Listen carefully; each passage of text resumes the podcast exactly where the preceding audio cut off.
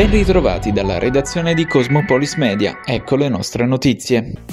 Sono ventottomilacinquecentonove i nuovi contagi da Covid diciannove registrati in Italia secondo il bollettino del due ottobre, a fronte di centoquarantasettemilatrecentocinquantanove tamponi effettuati. Tasso di positività al diciannove virgola tre per cento, venti le vittime su tutto il territorio nazionale. In Puglia novecentocinquantaquattro le positività emerse, di cui centonove nel Tarantino, insieme a cinque decessi. In regione dodicimilacentosettantatré le persone attualmente positive, centodieci quelle ricoverate in area non critica e sei in terapia intensiva.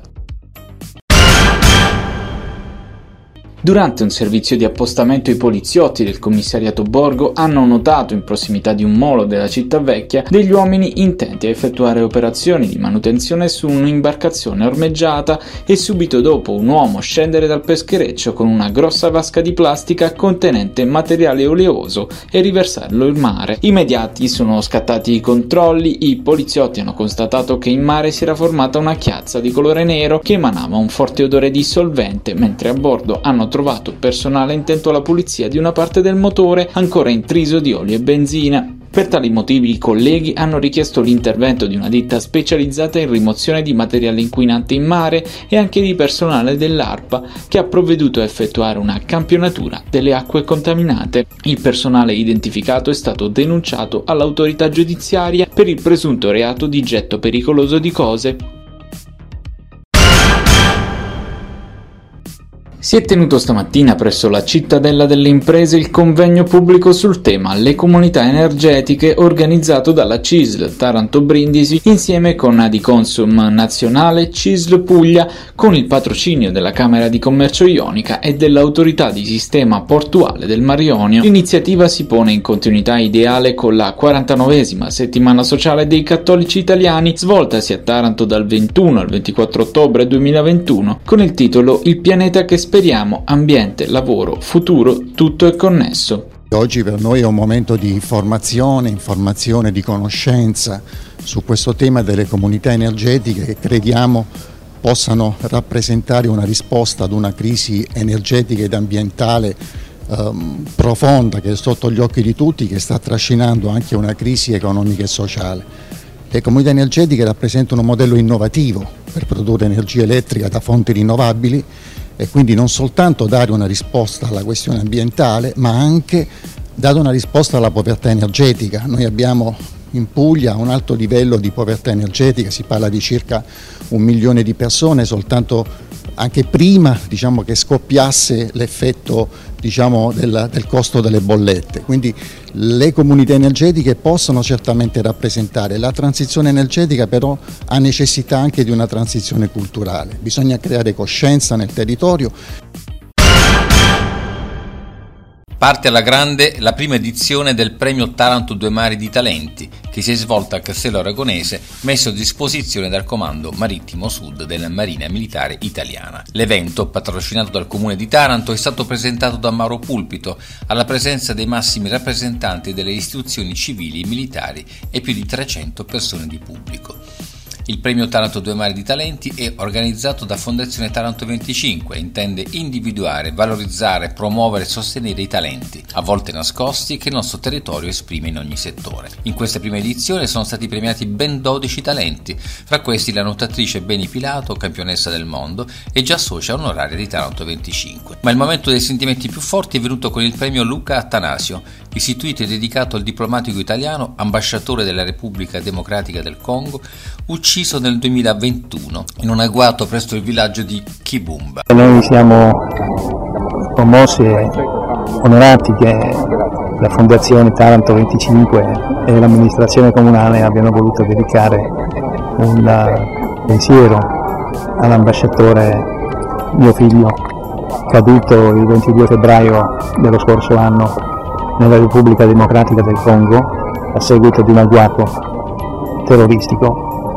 durante una missione umanitaria, una missione che è organizzata dal World Food Program, il programma alimentare mondiale, che doveva garantire la sua sicurezza e non l'ha fatto.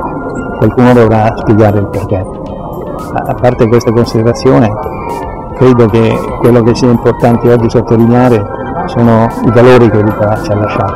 Il premio Attanasio perché il, questo grande ambasciatore, il più giovane ambasciatore al mondo, quando è morto un anno e mezzo fa, forse la città non aveva consapevolezza che era un figlio di Taranto, perché il papà era un ragazzo di Taranto che aveva studiato a Righi e poi si era trasferito a Milano, e noi saremo accanto alla famiglia perché potrebbe esserci per lui un riconoscimento purtroppo postumo di grande rilevanza, e Taranto farà la sua parte. Taranto venticinque, con tutta la parte sana della città, faremo di tutto per portare avanti il messaggio di un uomo insuperabile per certi versi, gli italiani migliori, e di, che era in questo caso anche un figlio di Taranto. Seconda vittoria consecutiva tra le mura amiche per il Taranto di mister Capuano, questa volta in casa nel derby col Foggia. uno a zero per i rossoblù in uno Iacovone semideserto per la contestazione della tifoseria contro la società. Episodio spartiacque al trentaseiesimo, bell'inserimento di Romano in area rossonera, il centrocampista viene atterrato da Palomo che, oltre a procurare un calcio di rigore a favore del Taranto, si fa espellere lasciando i suoi in dieci. Saveriano Infantino si presenta sul dischetto e realizza il gol del vantaggio. vantaggio rosso-blu, mettendo a segno la prima rete stagionale. Al settantottesimo si infiamma il match, cross innocuo di Costa dalla sinistra, Ferrara sfiora in area Vutai alle spalle e per l'arbitro Tremolada il calcio di rigore. Nella concitazione del momento proprio Costa spinge un difensore del Taranto a giocofermo, guadagnandosi il secondo rosso del match e lasciando così i down in nove. Dopo qualche minuto di confusione si può finalmente battere il penalty con Vutai che si fa ipnotizzare da Vannucchi, che respinge la conclusione centrale e lenta dell'attaccante foggiano. Vittoria che sa di ossigeno puro per gli uomini di mister Capuano, che oltre al primo clean sheet di stagione di Vannucchi, assolutamente il migliore in campo della partita, permette ai rossoblù di fare un bel salto in classifica e uscire per la prima volta in stagione dalla zona play-out. Non riesce il colpo grosso della Gioiella Prisma Taranto. Nella gara inaugurale della stagione duemilaventidue duemilaventitré la squadra di coach Dipinto cede per zero tre, ventitré venticinque, ventitré venticinque e ventuno venticinque nella sfida interna del PalaMazzola contro i campioni d'Italia della Cucine Lube Civitanova. La compagine ionica ha provato a giocarsi tutte le sue carte, ma l'elevato tasso tecnico dei marchigiani, oltre ad alcune condizioni fisiche non ottimali dei giocatori tarantini Falaschi e Stefani in primis, non hanno permesso ai rossoblù di evitare il primo K O stagionale. Il Cussioni contiene la prima vittoria in campionato, battezzando quindi con due punti la nuova casa del Toursport e battendo i rivali del Bava Pozzuoli col punteggio di settantasette a sessantacinque. La partita viaggia sul filo dell'equilibrio per tre quarti della sua durata, con i rossoblù che provano diversi allunghi per poi essere sistematicamente rimontati dai campani. Solamente nell'ultima frazione di gara il roster allenato da coach Oliver riesce a dare lo strappo decisivo, chiudendo con un gap di più dodici. Nessuna partita è semplice in questo campionato, diamo uno sguardo agli altri risultati, ci sono diverse squadre anche importanti che hanno perso in casa, quindi giocare la prima non è mai facile. Noi oggi la giocavamo anche con tanti debuttanti al primo anno di Serie B, eh, tutti i ragazzi di Under, era la prima esperienza in questo difficile campionato. In più anche l'assenza di Gianmarco Conta per noi, purtroppo il campionato di tre giorni fa ci ha limitato tanto nel, nelle scelte tattiche e nelle rotazioni, però credo che tutti abbiano risposto bene, nonostante dall'altra parte ho visto un buon Pozzuoli che ha alternato tante difese, eh, sia tre due, box one, uomo con meno addosso, sono stati molto bravi e intensi, ben allenati.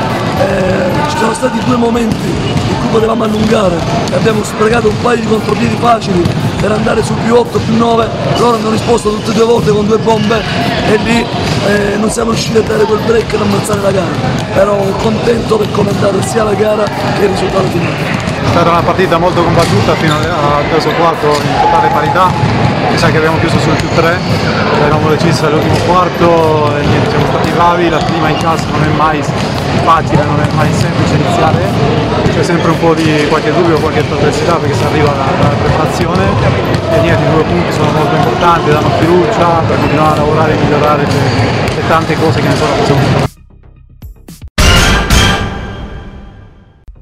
Purtroppo Brindisi per il Martina Franca, la compagine di mister Ciro Danucci ha espugnato il Tursi di Martina Franca grazie alla prestazione sontuosa di Danna, autore di due reti che hanno deciso la contesa già nel primo tempo. Gli ospiti hanno dominato il gioco e hanno tenuto a bada la flebile reazione degli itriani. Ancora una sconfitta interna per il Martina che adesso ha la necessità di provare a cambiare marcia. La squadra di mister Pizzulli adesso è quattordicesima con soli tre punti all'attivo.